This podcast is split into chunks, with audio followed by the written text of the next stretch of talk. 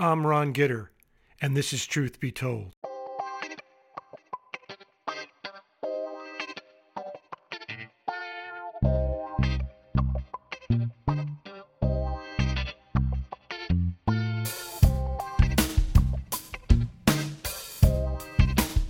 For balance, let me say a few things in praise of managing agents, the gatekeepers of all things co op and condo in New York City. From all appearances, it is basically a thankless job.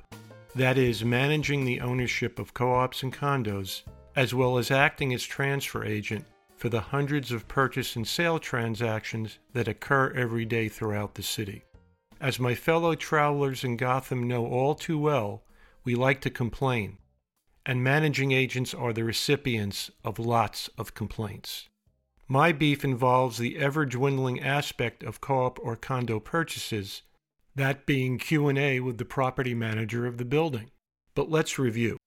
When the offer on the sale of an apartment is accepted, the buyer's attorney will start the due diligence exercise, which consists of several components reviewing the building's most recent financials, review of the offering plan as same may have been amended over the years, and the cornerstone of apartment purchase due diligence, review of the minutes of the co op or condo in question. The attorney or paralegal makes an appointment with the managing agent, and the minute book or folder is presented to the reviewer for his or her consideration. Now, the quality of the minute taking varies tremendously from building to building and from managing agent to managing agent. The larger institutional managing agents will generally have an orderly set of minutes, which will evidence co op or condo boards meeting monthly or close to it. Smaller buildings and smaller managing agents can present a chaotic collection of documents that comprise the board meetings, with some boards meeting infrequently and with inexplicable gaps in the minutes.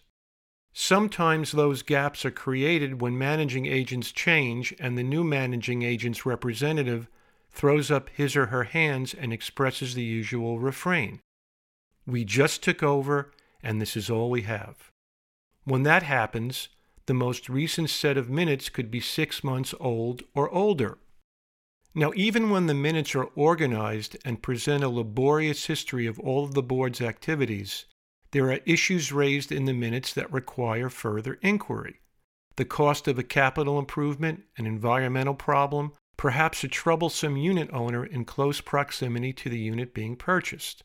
As you can see, it is imperative that the buyer's attorney be able to follow up with the managing agent to bring the status of matters in the building up to date after review of the minutes. This update, in the old days, was done by a telephone call to the account executive for the building, who grudgingly answered the attorney's questions. But in modern day due diligence, the Q&A is usually effected by submitting a questionnaire for a fee, a fee that can range from $150 to $350.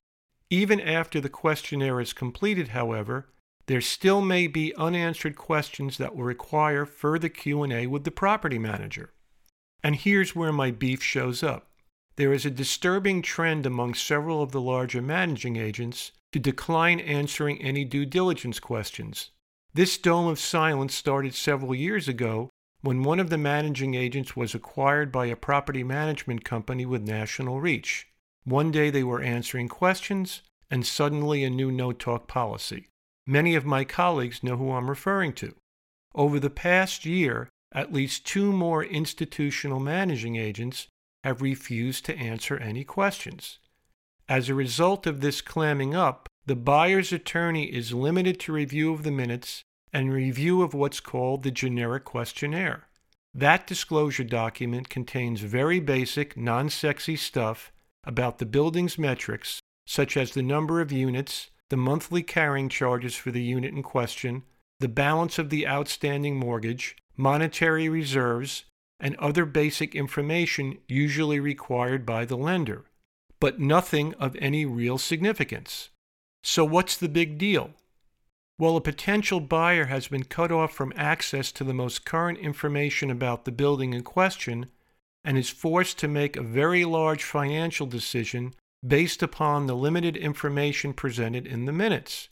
In many cases, those minutes have been sanitized by the board, its managing agent, or by counsel. In those buildings that allow the managing agent to refuse to answer questions, a buyer will have no way of knowing whether there is anything on the immediate horizon, either related to the finances or physical well being of the building, that might cause the buyer to take a pass on the transaction. In essence, the buyer is buying blind. So, why would a managing agent adopt such a restrictive policy?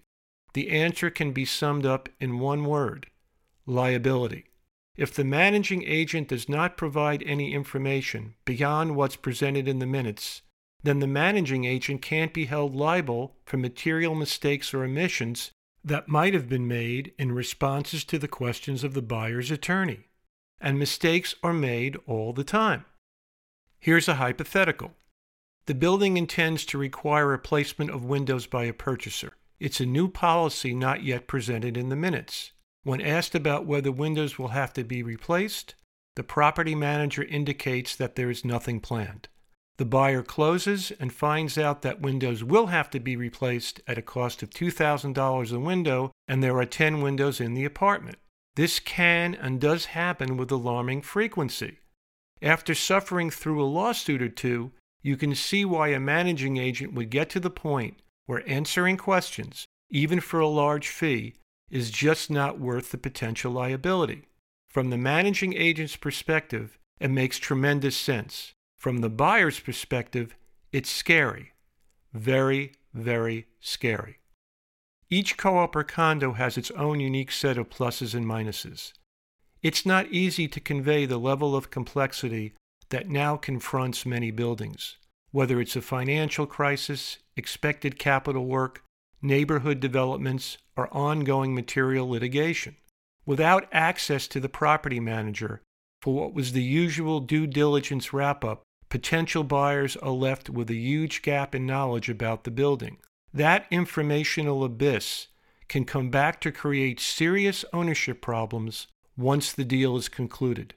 Considering the financial risk to the buyer, it simply amazes me that a buyer is willing to go forward with an apartment purchase without knowing material information about the building he or she is buying into. Hopefully, this diminishing transparency is a trend that will pass. If not, buyers will have to carefully consider whether to go forward with a purchase in a building where the managing agent refuses to provide up to date information before the contract is signed. That's all I have on this at the moment.